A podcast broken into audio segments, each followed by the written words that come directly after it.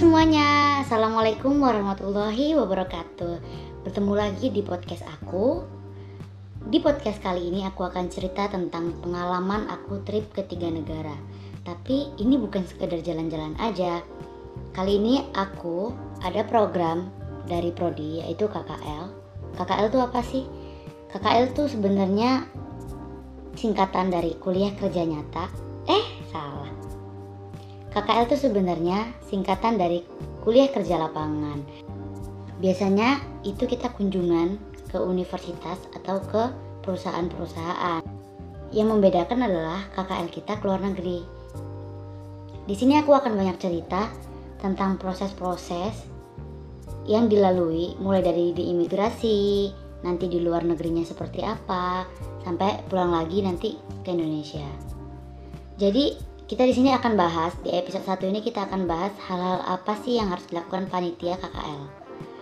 Buat semuanya yang tertarik untuk mendaftar atau yang mau pergi ke luar negeri tapi belum pernah kayak aku dulu.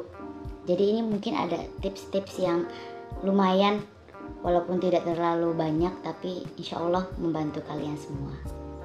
Sebelum berangkat, ada banyak banget cerita yang bikin kesel, lucu lah, deg-degan juga, ada kayak persiapan yang gak begitu mudah, kayak data yang harus bener, kita takut salah data segala macam. Itu yang bikin uh, deg-degannya. Jadi di sini aku gak sendiri, aku bertiga. Di kepanitiaan ini aku bertiga sama teman aku, masing-masing udah dibagi posisinya, ada yang ketua, ada yang sekretaris, dan juga bendahara. Sebenarnya panitia K K L tuh nggak seformal panitia biasanya, cuman emang harus ada hal-hal yang lebih diteliti dan juga harus detail menyangkut data. Dan juga tetap ada yang namanya rapat, tetap ada yang namanya follow up, cuman tidak seformal biasanya gitu. Hal pertama yang harus dilakukan adalah membuat poster. Pembuatan poster ini untuk mengiklankan paket K K L yang ketiga negara ini. Sistemnya kayak buat poster tour and travel, terus kita sebarin ke grup angkatan gitu.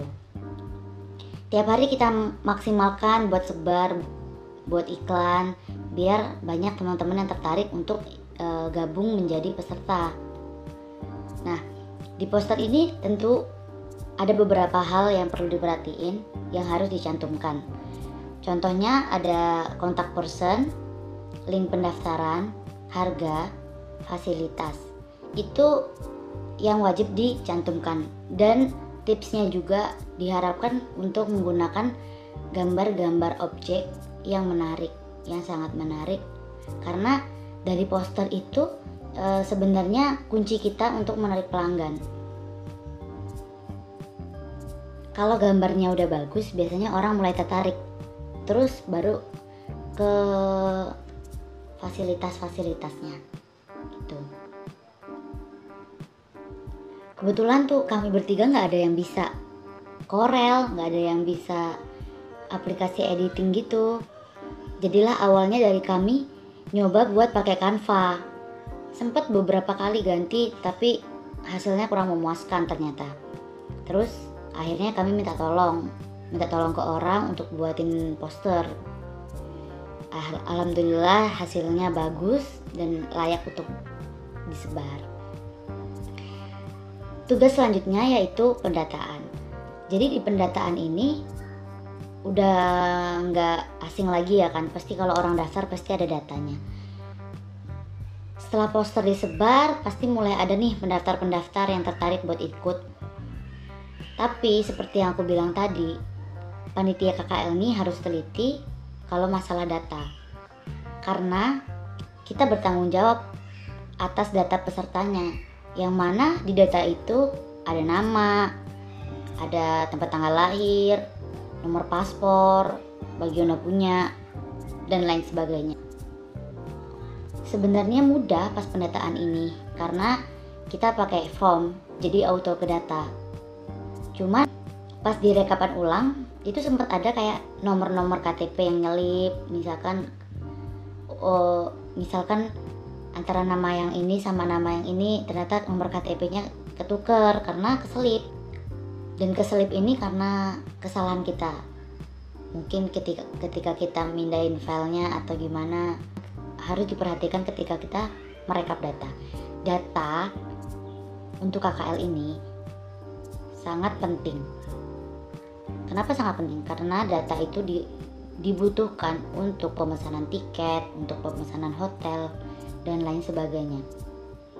Jadi ketika kemarin akhirnya sekretaris panitia ngambil tindakan buat mintain foto K T P masing-masing peserta pun dengan foto paspor buat mastiin kalau ada data yang keselip, jadi bisa kita koreksi lagi lewat foto tersebut. Tugas yang ketiga adalah keuangan. Pastinya banget keuangan di sini adalah hal yang paling panas dan banyak banget yang minta untuk transparansi lah dan lain-lain. Tapi di sini kita itu kerjasama dengan pihak travel dan sistemnya sudah paketan. Pasti akan ada beberapa orang yang bilang, murahan kalau gue beli tiket sendiri, pakai promo segala macam.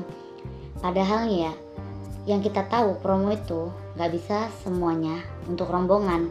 Mungkin, mungkin ada promo yang untuk rombongan atau gimana. Tapi yang aku tahu promo itu malah untuk personal gitu, untuk perseorangan atau maksimal dua orang atau berapa orang. Untuk pembayaran dari pihak travel itu kita melakukan D P atau pembayaran di muka. Jadi kita nggak menekankan kepada peserta kita harus bayar langsung semuanya, tapi kita bisa D P dulu. Setelah keuangan mulai terkumpul, barulah kita mulai alokasikan lagi untuk pembuatan banner, untuk pembuatan kaos, dan lain-lain. Jadi full alokasi uang kebutuhan penginapan, makan, transportasi lokal di sana itu udah dipaketkan oleh pihak travelnya.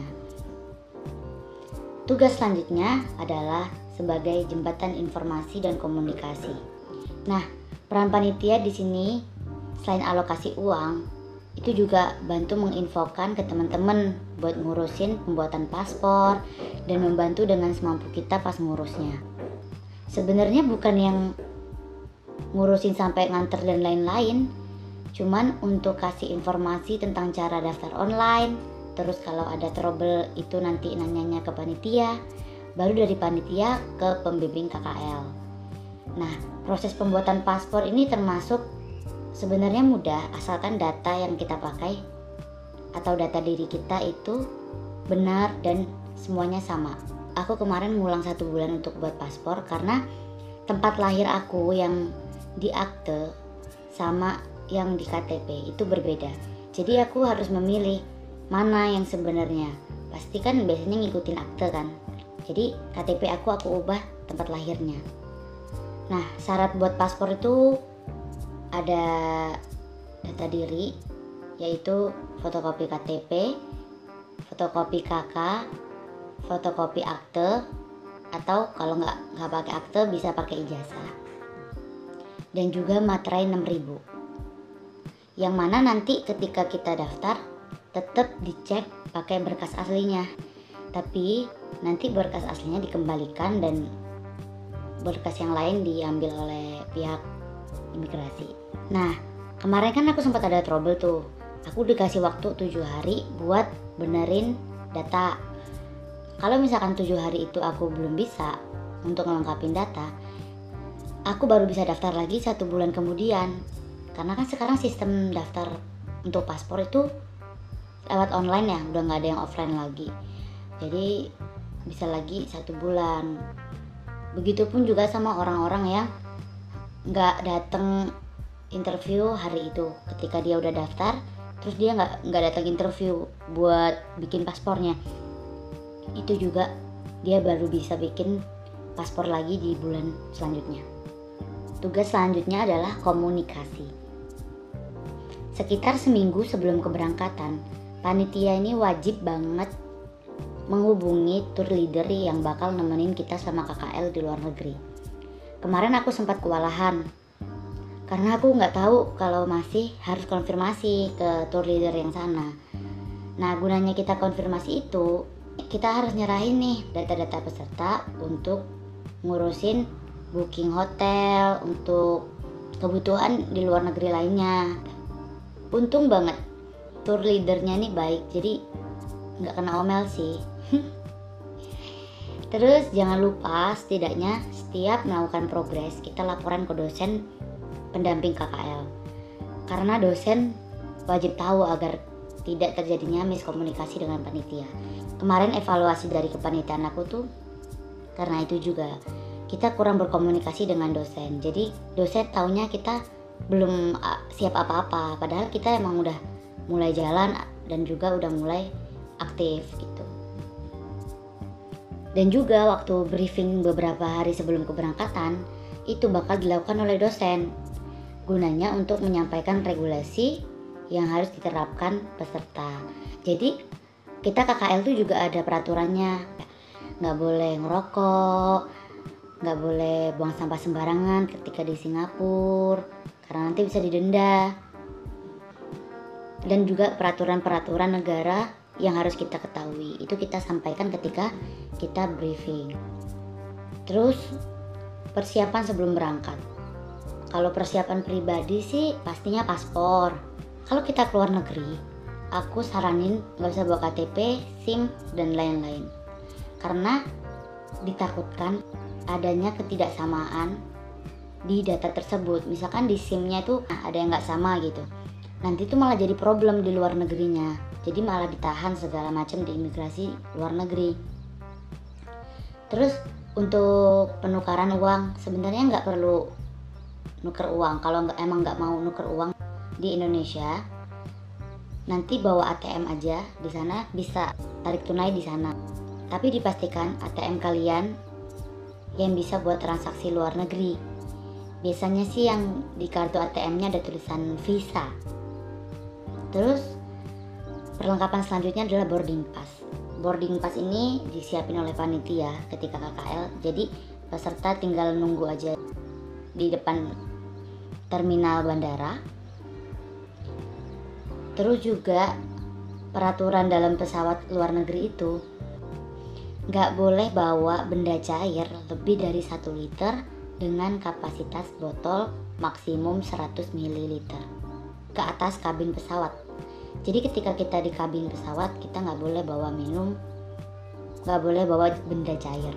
Boleh bawa botol aja, tapi nggak boleh ada benda cairnya. Dan juga bawa baju secukupnya aja, karena pasti nanti bakal beli banyak oleh-oleh gitu.